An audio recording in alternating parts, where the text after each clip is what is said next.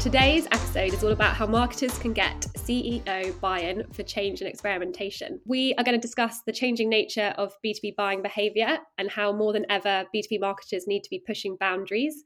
In this new era, how can marketers approach change and how can they get CEO buy in to test the waters and experiment? We're going to be revealing things like, um, yeah, how to get from a CEO's perspective, what are the concerns, goals, and perceptions of adapting to change, um, what they think about the marketing function, advice on how to broach conversations on change with the CEO, and what the CEO wants from marketing, which is what we all want to know. So, really excited that our guest today is Ethan Aaron, CEO of Portable, and as Gaetano DiNardi said, one of the best CEOs he has ever worked with on marketing. So, um, over to you, Ethan, to introduce yourself and Portable. Thank you so much for having me. I'm very excited to talk about marketing. I am a CEO, so I have a lot of hats I have to wear, but I think when when running a company, you need people to know you exist. So marketing has, has been top of mind and, and excited for the conversation. Um, I'm the CEO of Portable. We started the company three years ago, and we are a data integration tool. We help people pull data from all their diff- disparate marketing support sales tools put it into a data warehouse so they can build dashboards on top of it, automated insights so they can track are things working. Um, that's the product in a nutshell. Um, from a marketing perspective, we're PLG focused. So we're really focused on things like content for SEO, events. We just a couple minutes ago announced we're doing a, a virtual, our first ever virtual conference. Um, I've never hosted a virtual conference before, so we'll see how this goes. Um, in person events and LinkedIn content. So excited to talk about everything marketing, B2B specifically. Amazing. And I guess um, as some an organization running PLG, I think I know what the answer to this next question is going to be. But how important do you think it is for a CEO to understand the marketing function? So it's it's absolutely critical. Number one, um, it's and it's interesting to me because I had never, I'd never built a company like we built this company. We're up to five people at this point, and we built it on literally our laptops. Like we had, there was no ex- existence of portable three years ago. So going from that to a brand and awareness and people actually knowing you exist is number one. Number two is how do they actually start talking about you and and thinking about you in the moment they're trying to buy, and then also how do you get in front of them when they're ready to buy. Without those things, customers success doesn't matter, your product doesn't matter, engineering doesn't matter, the operations don't matter, support doesn't matter. So it's like either sales or marketing is going to bring people in the door. And what I've been seeing a lot, combination of both LinkedIn events, et cetera, is you can get unbelievable leverage out of marketing from a combination of signups, awareness, and just direct response. Um, that until I, I, I, went pretty deep into this, I, I, did not understand the power of it. Um, so it's it's absolutely critical. Amazing. And leading on from that, I think this is also a widely debated topic, um, definitely close to my heart. As a CEO, where do you see um, marketing sitting within the organization structure? Like, should it always be reporting to the CEO? Should it report into revenue or something else? That's a really interesting question. We're a small company, so marketing today is most of my time. Um, Gaetano and and his team help us from an SEO perspective, and we have a couple other. We have a uh, Rouge who just joined the team full time um, to help with marketing, sales, partnerships, uh, and then we have another contractor. So it's like if you think about the success of a business, if I think it probably evolves over time to be to be fully transparent. Early on, without marketing, your company will not exist. Like no one will know you exist. You will fail. Um, as you get larger and larger, marketing continues to be absolutely critical, but it's like the, the power of something like customer success or customer support, they become really important as well. Early on, they don't matter as much as marketing does. So I, I would say it kind of depending on the evolution of your company and what the biggest pain points are at the time, that's what should be front and center for a CEO. And if, for instance, you've already exhausted, which rarely happens, you've already exhausted the entire ecosystem's worth of clients, and now your job is drive more revenue from them and uh, support them and, and drive customer success. Maybe it's a revenue function, but even that revenue function entirely depends on marketing. So it's one of those things of um, I don't think about I don't carve in my head at least I don't carve carve marketing out separately from go to market as a whole. I just realize for our business as a PLG business, marketing is by far the most important thing to us uh, when it comes to go to market. Amazing. Um, there's quite a bit of background noise. I just thought, is that on your side? Yeah, I just muted for a sec. Um, there's, there's a fire truck outside. I live in oh, Okay. Well, there we go. Podcast listeners for having a live fire situation, but hopefully everything's all right. Um, I think yeah, it's interesting one with the where marketing should sit, and my CEO's perspective on it is that um, he actually likes there to be like not not not unhealthy friction, but like healthy amount of friction between sales and marketing, and like he likes that we sit separately and independently report into him because then he can get the full perspective from both sides um, and like an un, i guess like un, he can then make unbiased judgments on what should happen. Um, and in the most part we're just we are talked of as a revenue organization a go to market function but we both have like our independent um, our independence i guess and independent um, FaceTime with the CEO, which I think he really likes, and also we we find important. But I know it's not always like that in every company, so it's an interesting one to ask about. Um, so, so don't yeah. FaceTime is one like reporting structure. Sorry, I, I have to talk and have the ambulance going in the background. Um, but so when I think about it, it's so over, even over the course of our three year journey, we've tried a bunch of different go to market approaches. Our first deal was a nine month long enterprise sale our branding didn't really matter in that scenario. Like it, it, was entirely relationships, meetings. I met with 40 different people inside of a company. And we, we effectively could have had no marketing function and still close that deal. Um, at the other end of the spectrum, today we're full PLG. Like we, we have no sales function. There is no one doing outbound. The only people coming into our product are finding us somewhere on, in the world, uh, whether it's podcasts, events, etc., and signing up for our product. And I think there's this balance where it's like, should like in PLG uh, product led sales functions, like companies that are PLG first but add a sales function, in those it, it could be very reasonable for a sales function to report into marketing. Um, and if you kind of flip it, I, I could see the the the case where in a enterprise sales function where branding really doesn't matter as much as relationships, vice versa.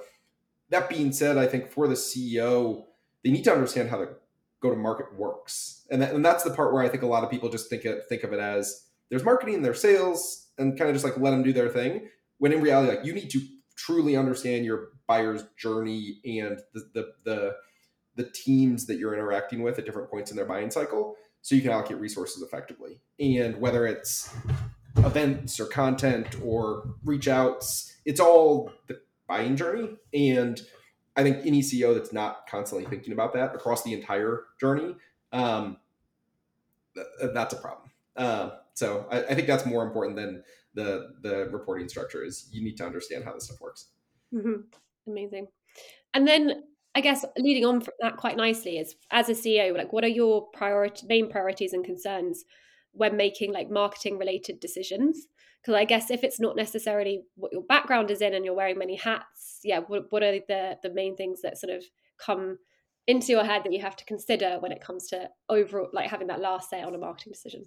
Yep. Um, there's a few competing priorities right now for me. One, I don't like just spending money for the sake of spending money. So most of the stuff we do is very low cost, if not entirely free, from a resource perspective. Time wise, like I, I could still spend a good amount of my time doing things. Um, so that's number one. Number two, I personally get very, I'm, I'm very averse to recurring commitments when it comes to hey, we're going to do this thing and then we're going to do it again next month and do it again the next quarter until you know it really, really works. So um, that's the second piece is like one risk for any marketing initiative or any company initiative that's recurring is not realizing after the first time that the ROI didn't make sense and having a recurring commitment to your clients, prospects, community that you're going to keep doing it and it costs you 10 hours or it costs you 30 hours. That scares me as a CEO is I don't want to make a commitment for the next 12 months on something that we don't even know it works. So, how do you make fast bets is one of the biggest things for me that's top of mind.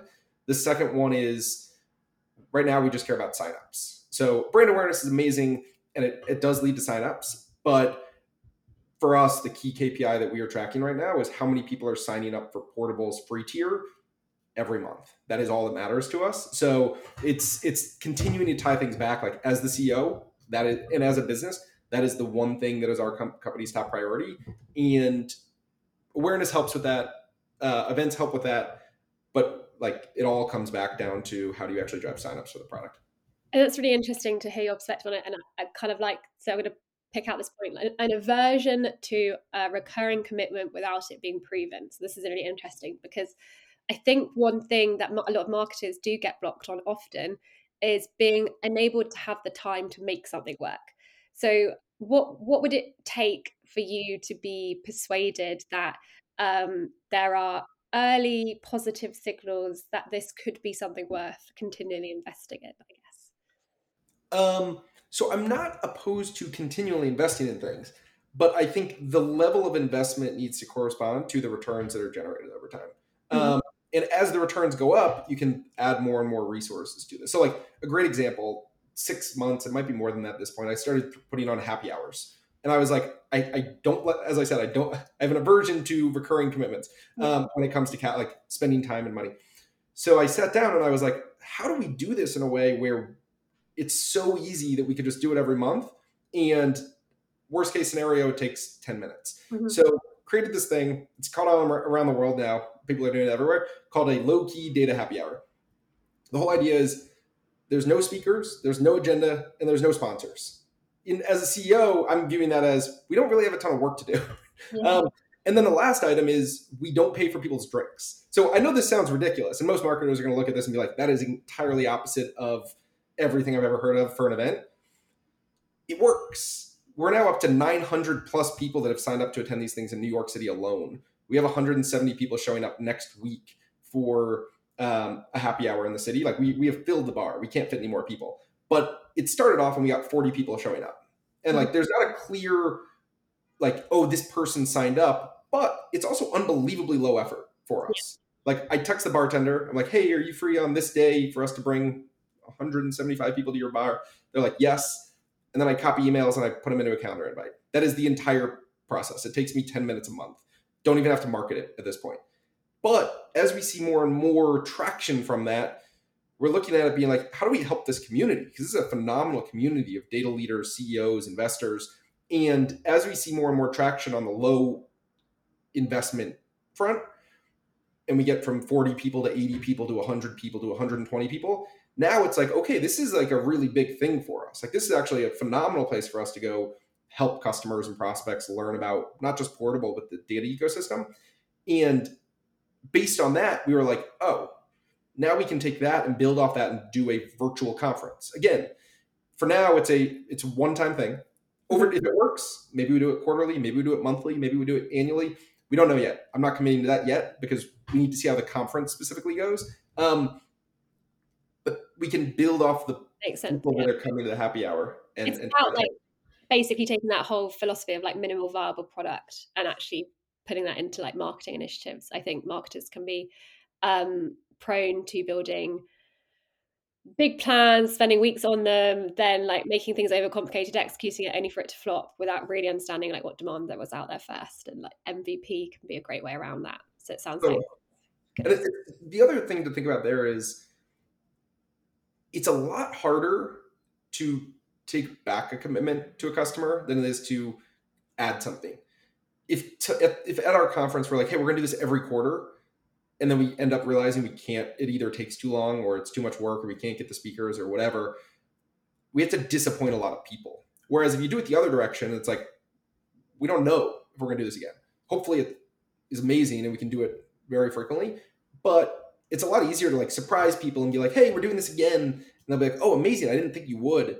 So it's it's also this expectation to clients and prospects of podcasts, newsletter, like those types of things where it some people spend a ton of effort and time on these on podcasts like this. And it's like making sure that you know it's driving value. Like you can do a very lightweight podcast to start. And it doesn't have to be every week. It doesn't have to be every month. It doesn't have to be anything. It could just be a video interview with a person and if it works then you do another video interview with a person. So like that to me is how i think about a lot of our marketing initiatives is make a bet see if it works. If it works make another bet. And at some point see does this make sense to make this a recurring bet? Because it's driving in our case signups or or brand awareness that's really valuable. Nice. Yeah i like that a lot Um, so, what advice would you give to a marketer who's pushing for experimentation to better address the buyer behavior as it is today? And when it comes to getting buy in from their CEO, so this is sort of touching upon things like this whole shift from lead gen to demand gen, um, the understanding that like there is no linear buying like journey or funnel right now, the way that B2B buyers want to be sold to and our buying has changed. And so therefore we need to update our tactics. So yeah, I think like how would you tell a marketer to go about sort of proposing these new initiatives and ideas to CEOs to get their buy-in? I think uh, at the highest level, like uh, let me talk as a CEO first, and then I'll talk as the marketer trying to convince the CEO. What I've started to realize is if you do the same things that you've been doing in the past or that other people are doing in the same way everyone else is doing it, it's crowded. You don't stand out the whole idea of marketing is like you need to position yourself in a place that's different from other people and like own that niche or own that space and be better than everyone else. So to me, the default has to be that. The default has to be new things. Like the, the reason why these happy hours have taken off is because every other vendor in the data ecosystem says they're going to buy you fancy cocktails and give you free food and talk to you and have sponsors and speakers. And in that like in in the ecosystem that's what everyone's used to seeing. And if you do the thing that's different you can get a lot of attention because it's different and unique and something that someone wants to go explore and potentially could be amazing. So i would say when i think about marketing at portable like we're we compete with multiple companies that have raised hundreds of millions of dollars and can outspend us on literally every everything we do across the board. So in that world how do you compete against a company that is spending more money on SEO or spending more money on events or spending more money on any other marketing channel, you have to be different and you have to be unique because if you move faster into the next big thing, um, you can make a brand, you can make a name for yourself. Like so, as a CEO, I think the justification is it's a better like some of these novel ideas and experiments. Some will fail, a lot of them will fail, mm-hmm. but some of them could be a much much higher ROI than just spending dollars on Google search clicks um, because you're always going to lose that to someone with more money than you. Um, and it's going to keep the cost is going to keep going up. So to me, as the CEO, I'm like, we have to find the thing that is different and that is has a high ROI. And a lot of those are not the typical tactics that everyone else is running because everyone else is already running them. Amazing. And as we have a CEO on who is often the person that many people are trying to market to or sell to, how from your perspective do you feel like buying behavior has shifted? Like how are you buying differently today than you were say 10 years ago like in 2010 um and like how should people especially marketers use that to influence like their strategy? Totally. I would say there's a couple big shifts that i've noticed. Like one of the things that i do a lot of is building data integrations. So not marketing not ceo stuff at all. It's just like i sign up for tools, and then I read their API docs and I build an integration. And what I've started to realize is if you on your homepage, if you don't have a place for someone to try your product, to immediately get in touch with a salesperson or a marketing person or chat with a human being, like you are losing people that really want to interact with your product and experiment. So it's like making it front and center. Like I any any person looking for a job or that wants to get up to speed in our market, the first thing I tell them to do is find 20 vendors and go sign up for a free trial and get a meeting with their sales sales team. You should be able to do that or marketing team. You should be able to do all of that in about an hour. You just find the name, go to their homepage, click get a demo, schedule it, click sign up for a free trial, play around. Like anyone that's not using anyone that doesn't have a fast way for customers to get in touch with you um, is missing out drastically. Like there are a lot of people that will come to your site, not see a clear next step, and just move on because it's the next 10 vendors are all going to have the same stuff. So so that's that's one of the biggest things. The other thing that I've seen in the last year, I've gotten pretty. I, have spent a lot of time on LinkedIn and social media. Up until that point, I hated it. I still kind of hate social media in general, but I post all the time on LinkedIn now. And what's really interesting to me about social media that I, I didn't understand because again I'm not, I'm not a marketing person um, by education or by trade. What I started to realize was there's a very different dynamic with either when you're talking as a company or when you're talking as a human being, doing cold outreach to a person, like email messaging someone on LinkedIn or emailing them, be like, hey, here's our product. Do you want to buy it?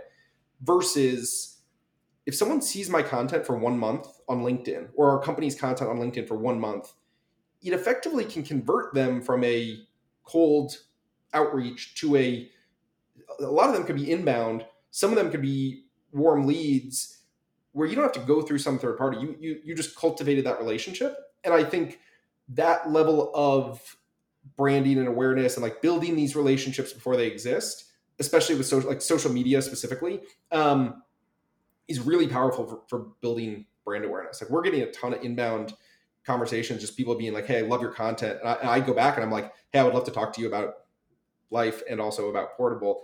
And it kind of flips the script from us trying to do outbound to the heads of data, massive companies, to they like our content, let's have a chat. So I, I think so like that, that's not new to, mar- to I'm guessing that's not new in the marketing world, but like just seeing the power of social media and um, just being able to value. leading with value i think like you've yeah. like you said you said leading with value whether it be on the product side or, or like yeah the, the sales process or the content that you're putting out there like that leading with value is what people expect totally. it's for sure um amazing and i'm interested in this one but because it's always good to know as a ceo what do you want and expect from marketing um, and, and your marketing leader what do i i gotta take my i gotta take my marketing hat off and think about you know um, I so I kind of view I used to work in finance and a lot of this is an analogy, but I'll come back to it in a sec.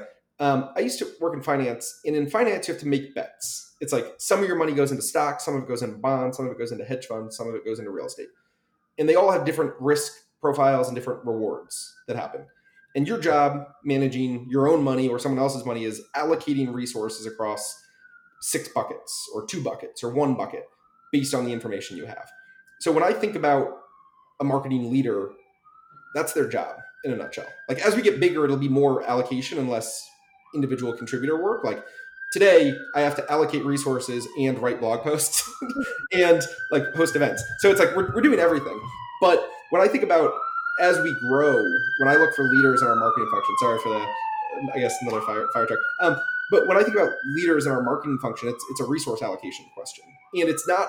There's no perfect answer of everyone needs to have 30% SEO, 20% events, 1% podcast. Like like none of it. It it depends on your specific business, your clients, your prospects, their buying journey, and where you are in your life cycle. Mm-hmm. And making those investments, being able to quantify them and track them, and being able to explain them to the rest of the business is really important like even even in our world today, SEO, I know it's one of the bets we're making. It's a long term bet. Like it, it's not something where tomorrow we're magically going to get a million signups. Mm-hmm. But every month that goes by, we keep accruing more and more blog posts to drive more and more traffic to our site. And in the long term, it's a really good use of capital and, and time and builds our brand. LinkedIn, we can't scale that 100x. So in the long term, it's not going to be what gets us to a billion dollars in revenue. Mm-hmm. Just me posting on LinkedIn. Today, it gets us a lot of signups and a lot of brand awareness. So like that's one where we need, need to allocate something to that. Events, we're like starting to carve that out. And it's very much making the bets, but also explaining the bets and the investments to everyone at the company in terms of why why you would be investing in SEO today when it's not going to pay off for another nine months or another year. Um, and being able to balance that with, hey, this is what we're doing that's going to help you today. Uh, I think that is what I would look for in in any marketing leader. I love it. Yeah, I always talk about marketing as with poker, so I feel like that analogy is very similar. Yeah. Um, cool. So, why do you think that many CMO tenures are so short, and how should CMOs, marketing leaders, be looking to mitigate against this? I think a lot of it comes down to, and even myself, before I had to do this myself, was when I think about most of the interactions I've had with CMOs, it's about they they use terminology that no one else in the company understands or cares about. It's like, oh, the MQLs, they're gonna be amazing. And it's like, if you tell me it's signups and our company cares about signups, like sweet, that's amazing. Like that's what I, that's what the business cares about. That's what everyone else in the company is tracking against. Uh, I think any business function, one of the biggest risks is focusing inward on your own business function and not on why product management would care about marketing. Like most product teams are like, oh, why are we investing so much money in markets? Like, it's it's the thing that pays for your job. Like the only people that use your product are the ones that you've successfully marketed to. Um, and I think instead of focusing on the specific tactics and language of marketers, I think thinking about the other people around the table and around the company and around your cust- and at your customers and always putting the language in their shoe like put put, put what you're doing in, in through their lens mm-hmm. that's what marketers do but even even internal stakeholders the ceo it's like don't don't think about explaining marketing language to the ceo go to the ceo and be like what are your top five priorities? Great. You care about this this this and this. Like for this one these are the three things we're making. These are three bets we're making. This one's a short term bet. It should pay off quickly. If not we'll track that. This is a long term bet. Do not expect any results from it. And i think being able to frame things through the lens of whether it's the ceo or for any executive team the rest of the executive team it's really important to translate what you're doing to um, the other parts of the business instead of trying to convince them to speak your language i think is probably the biggest um, biggest blocker. Amazing. Yeah we do love an acronym in, in marketing. Um, how, and then like well this is the penultimate question but how do you like um, your marketing lead or your the people how would you like them to be communicating with you? So by this i mean like what is the perfect cadence like how frequently in what way what type of information do you want to see because i think it can sometimes be um, difficult to navigate how to report upwards effectively. Yep. I would say the biggest the biggest thing is what are the bets that we're what are the investments we're making today? And it can't be 20 bets. Like no no human being can manage 20 things successfully. Like it'll pull you in too many directions. So it's like these are the three top priorities. It's XYZ. Make that front and center very clear. Here's how those three things that we're doing from marketing function directly tie into the goals of you as the CEO or you as the business. That is it. If any of the three do not, or any of the five do not tie into a direct goal of the company or the CEO or the board, get rid of it. It's not gonna. It's not gonna help. Um, and then track it. Like we we are a data driven company, like by far. So we have one effectively dashboard at, at Portable um, where we're pulling in data from all of our different tools, and we have a tab for product management. We have a tab for support. We have a tab for content. Um, and being able to you can manually populate it if you want like a spreadsheet it's like hey for this bet this is how much we've spent this is how the return is going and by the way we expected this to return positively like a positive roi in a nine month period or in a one week period or in a five year period and make it clear of like for each of the three bets what is the expectation when will this when do we expect it to work and then how is the investment going how's the return going um, I think that's at the highest level what really matters. And then the things that I've um, I would I personally would look for because I actually find this a lot with Gaetano is there's a ton of really interesting knowledge in other parts of the company, whether it's the CEO or the sales team or other people that is really important in specific places in the marketing function. So like one of the things I've spent a lot of time on with Gaetano when it comes to our SEO strategy is uh, keyword research. Mm-hmm. And keyword research isn't one of those things that someone with a marketing background can do as well as the person who has spent seven years speaking the language. Like there, there's very, very nuanced things about how you speak about our product, for instance, ETL. Mm-hmm. And there have been scenarios where one word in a three word keyword doesn't make sense to me. Where like it, it looks on paper perfect from marketing perspective. Mm-hmm. Like you'd look at it and be like, oh, that looks just like this other keyword. But but CEOs and other like sales teams and, and people that are really on the ground with customers, getting them involved in conversations like that. Because if you pick the wrong keywords for search or the wrong taglines for for your events, like even off by one word, I think there's a lot of back and forth that should be taking place with the CEO um, to really get those right. Because if you get them right, you could drive an extra 10%, 20% engagement. And if you get them slightly wrong, um, it can have a very material impact to the business. So like that's one place where I'd actually try and be more hands-on is find the really high value like language aspects and just make sure those are tied in correctly with the with the business and the language the customers are using. Amazing, makes sense. And then our final question is one that I like to end all podcasts on. So it is what would be one thing you'd tell marketers today to stop doing and what would be one thing you would tell them to start doing what is? I had a good answer for this, and I forgot what it was. Um, what would I tell marketers to stop doing? I would try as best as possible, unless you're talking to other people on your team, to using marketing language. Um, and like I would tell that to anyone. It's like you go to an engineer and it's like cool with other engineers. Talk about it like use engineering terms. If you're a phenomenal engineer, you can like flip a switch and talk to a salesperson in their language because you'll learn so much. So like that's number one. Is anytime you're communicating with a client or someone else inside the organization, try and get rid of as many ac- acronyms as possible. I know it's very difficult, but like that that's one thing that happens everywhere inside companies. But it's just like try and speak their language, not yours, is is one thing I would recommend definitely doing, um, or definitely not doing. Yeah, Let's say That's the not doing one. And then what would I recommend? What would I recommend doing? I would say find the things that no one else in the market's doing, like experiment and find find the gaps because there's so much capital out there in the market, especially in the B2B world, where if you run the same playbook as everyone else, it's it's a race to the bottom. It's it's who can spend the most money on that initiative and making it your own and really kind of finding a way to experiment in a way that not just your company stands out, but like your events stand out or your content stands out. It doesn't have to be a massive change, but something about each of them. Um, each one of your channels has to be like you have to position it relative to the market of competitors. Like your blog needs to be mar- marketed in itself, and, and, trying to really carve out a niche for all of them and experiment, I think, is super valuable, um, especially in today's market. Amazing. That's been so useful, and I'm sure, like for many marketers, it's very unique for us to get the inside line on, from a CEO in terms of how you're thinking about marketing and what you want from us. So, um, really appreciate your time today, and yeah, excited for this episode to come out. Thank you so much for the time today.